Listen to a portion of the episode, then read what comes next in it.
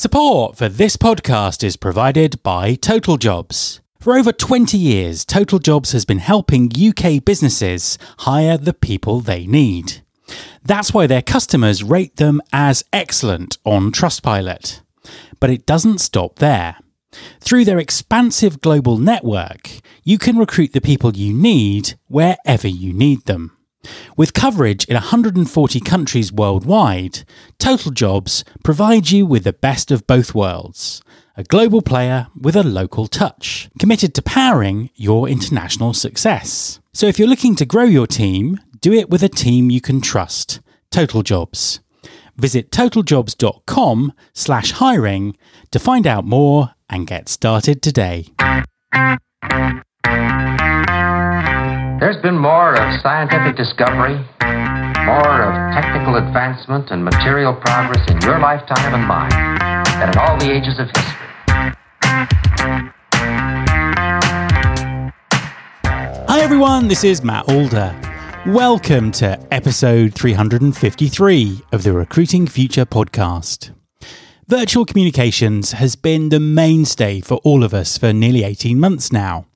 As employers consider how they will work post pandemic, the debate about what stays virtual in the future is going to dominate the next few months. There's always a lot of discussion about the negative aspects of endless Zoom or Teams calls, but what would we lose if we just returned to our old ways of working? To help provide some perspective on this, I have a very special guest. Jackie Weaver became an instant celebrity after a Zoom recording of a chaotic meeting of Handforth Parish Council went viral. As well as cheering us all up during a very long, miserable lockdown winter, Jackie has used her platform to champion the work of town and parish councils and increase the diversity of their memberships. There are some interesting parallels for employers here, and Jackie most definitely does have the authority.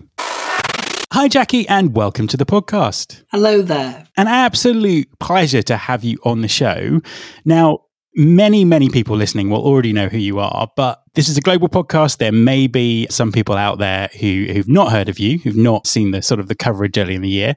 So, for the benefit of those people, could you just introduce yourself and tell us what you do? Um, I'm Jackie Weaver, and um, most people um, who, who know me these days know me from a um, a Zoom meeting that went viral. Um, the meeting itself took place back in um, uh, December 2020, um, but went viral in February of this year.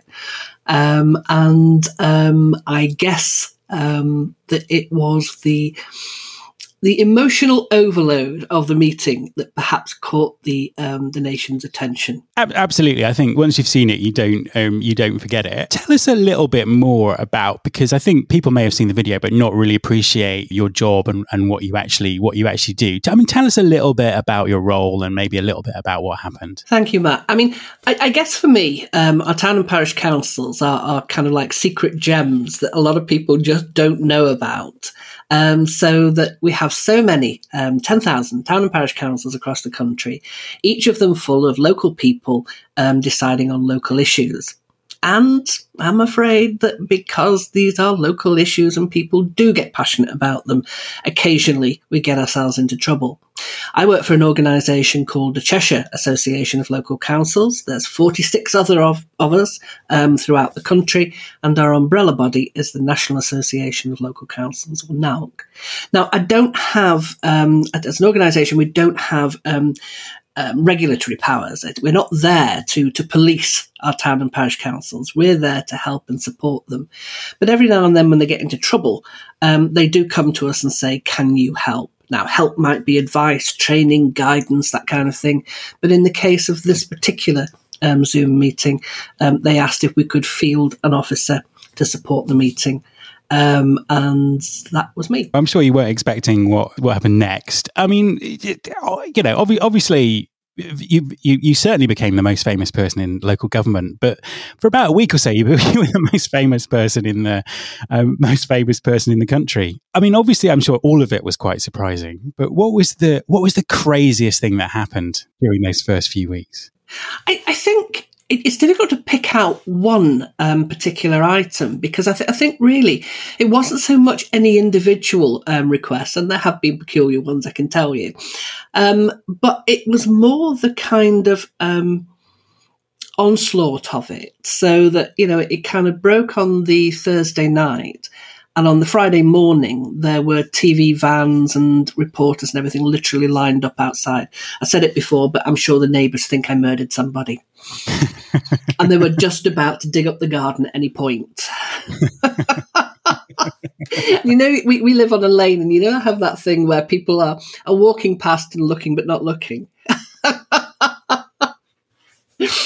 yeah, I think they were just waiting for them to get the shovels out so it was it was kind of that. So I never really had, um, and, and, in some ways still don't have that um, ability to to sit back and reflect on it. Yeah, absolutely. And I think I think one of the one of the interesting things, and maybe one of the reasons that it kind of went so viral, is it. I think everyone's been on a crazy Zoom call or, was just doing Zoom calls in situations that they they they weren't expect to, expecting to. I think it just resonated from that perspective. I suppose. I mean, that's really what I w- wanted to talk about. Really, in our industry, obviously, in as in every other industry, everything's had to move online. Companies are doing virtual hiring, virtual communication, all those all those kind of things. Talk us through what sort of happened with, with, with local government. How did you sort of get to this virtual communication so quickly and, and what were the challenges that you had to overcome? It's a really interesting question because I think, you know, although um, I, I, am most definitely the poster princess for parish councils, um, it's, they, they do have their um, idiosyncrasies and they don't move fast. So the idea of suddenly taking council meetings and putting them onto a virtual platform, um, you might as well have said that you know we're all going to build our own space stations. I think we would have viewed it as being you know a similar challenge, and yet in the space of two months. I think everybody was up and running on some platform or other. Um, I know that certainly ChALC, and I'm sure the other county associations were doing the same, were running training sessions on it. Um, and suddenly, it really captured their imagination. Suddenly, parish councils saw the benefit to them of Zoom meetings. Um, and so much so that actually um, we've now lost the ability from the 7th of May um, to hold virtual meetings for council meetings. Um, and there has been a lot of work going on behind the scenes um, pushing for the retention. And, and why? Well, there's lots of reasons why. I mean, first of all, we have a, a challenging demographic with town and parish councils. We are often older. Um, and that means that although a lot of the um, um, restrictions are being lifted, I think a lot of us are feeling still very cautious about that. We're not quite ready for our first rave yet. Um, so, you know, th- there's that issue. We don't really want to go back into, into buildings and, and holding them. Secondly, a lot of the places where we would hold those meetings are certainly unsuitable for social distancing. You know, old village halls, church halls, that kind of thing. Um, also, um, we have begun to see a lot more interest by the communities in what their parish council's doing. And one of the things that we keep banging on about is trying to attract a wider audience and a younger audience. And I guess one of the things that I've kind of really appreciated over the last three months is if you want to engage with young people, you have got to do it where young people are.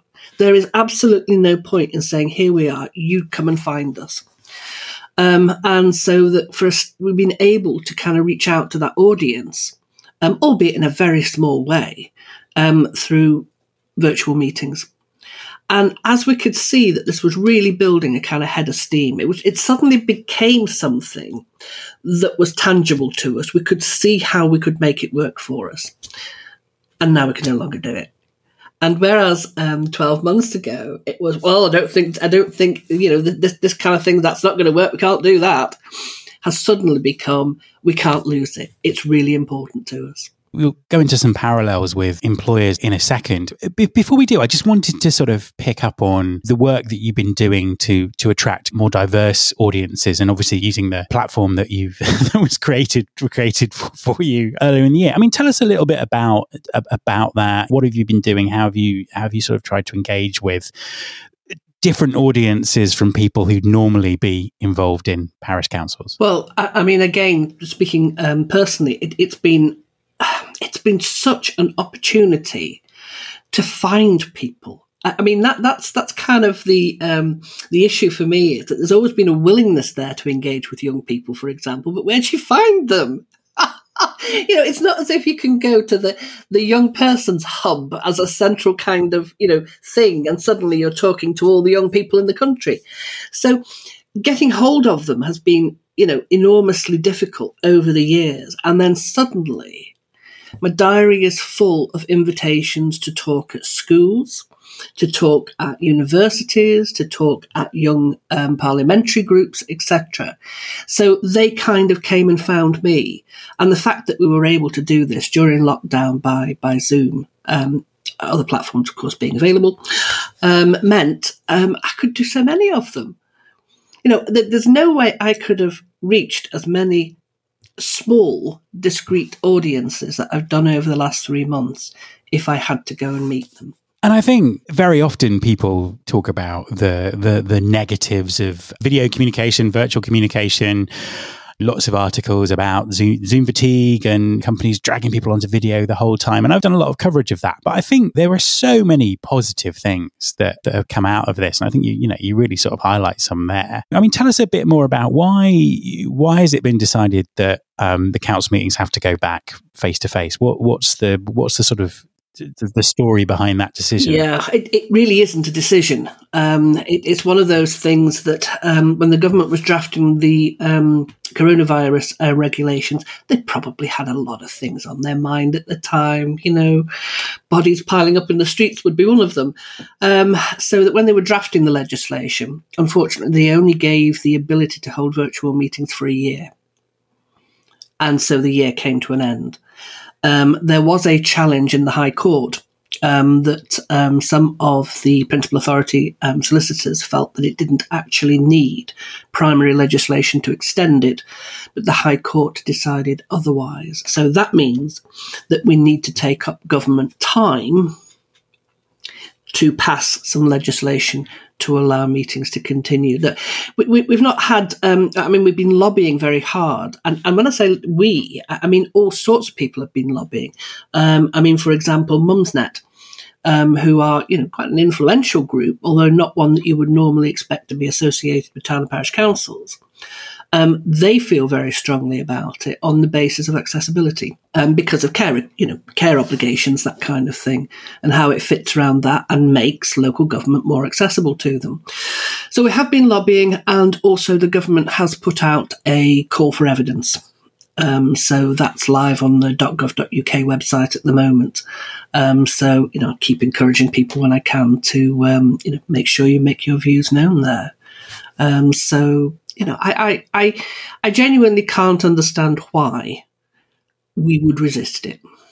It's interesting because, as I say, it's something that lots of employers are wrestling with at the moment in terms of do they go back to work face to face? Do they are they hybrid? Are they virtual? So I think it's it's going to be a discussion around sort of all aspects of, of society for for sort of many months to come. I mean, in an ideal world, what what would it look like for you? Would it be a, a, mix? Would it would it just stay all all virtual? What what do you think the, the, the best sort of solution would, would be? In the parish council world, I certainly think it would be a mix. Um, I, I, think that the hybrid meetings seem to me to be the obvious choice. Um, so that you know that some people can meet physically in the room, some can, you know, but that, I mean that's going to require a bit of um, a bit of technology and a bit of getting to know um, additional things. Um, the alternative being that some meetings are held virtually.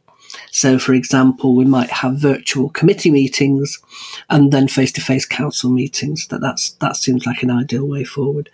But but I guess one of the reasons why this is such a a kind of debatable topic is that we're not going to find one size that fits all. Um, and I, I, suppose that there, you know, every um, every office situation, every industrial situation is going to require discussions with the the people concerned as to how it's going to work best. I mean, I must admit, I started from um, a position of saying there is no way on this earth I am ever going to work from home. It doesn't work. You can't manage a team.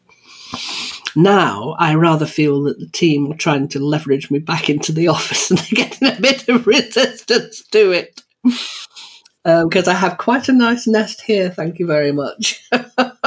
Absolutely. So, as a kind of final question, what's next for you outside of the parish council world? Because obviously you've built up this uh, this this level of uh, you know in- internet fame. What can we expect to see from you next? Well, I, I suppose. I mean, the, the whole the whole agenda um, is new to me. Um, but I think the one thing that I've kind of twigged with this is that the two parts go hand in hand. Um, I think that if I if I want to talk about parish councils to a wider audience, I have to offer something else. I have to offer what my father-in-law used to call a latch lifter. Um, and that means that I have to keep doing some of the, um, I guess, the fun stuff um, to encourage people to say, "Well, I want to know what else she's got to say," and kind of slip it in through through the back door in that way. So, um, all sorts of interesting things. Um, what can I tell you about? Oh, um, check out the Brit Awards tonight. the Brit Awards, brilliant. The Brit Awards. Okay. Check out yep. the Archers coming up. there may be a book there may, there may be a half written book, actually. Um, there may be a mastermind. Wow. Yeah, you've been busy. You've been busy. And I um, I hear you're launching a podcast. Oh, I almost forgot about that. Yeah, podcast launches next week. And again, um, I, I, guess that um, going back to the um, original video, um, there were things. Um, it was a it was a challenging video to watch. There's angry people in it, um, and it brings out all sorts of issues about, you know, how we treat people in in situations like that, etc. But there's also something inherently funny um, about you know a grown man literally losing it. You know, so so there is something amusing about that, and bless them, somebody saw that and thought it was worth running with. Um, so the podcast, um, uh, Jackie Weaver has the authority. Um, is um, really a, a kind of um, sitting down with um, you know some some tremendous name, or I think tremendous name, which are Jeremy Vine, Anton du Beke, Tom Allen, um, talking about um, the burning questions of the day. we drift into things that are serious from time to time, but we also deal with the important things like what to do in the zombie apocalypse. Absolutely. Well, on that note, um, that, that's a stunning way to, to, end an interview. So, uh, Jackie, thank you very much for joining me. My pleasure, Matt. My thanks to the amazing Jackie Weaver.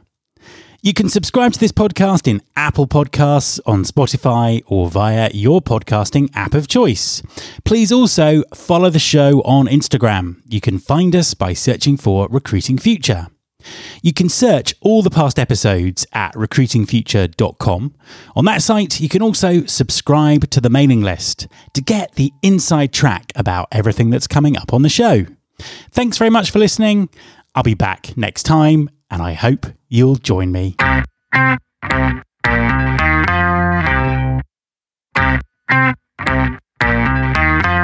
This is my show.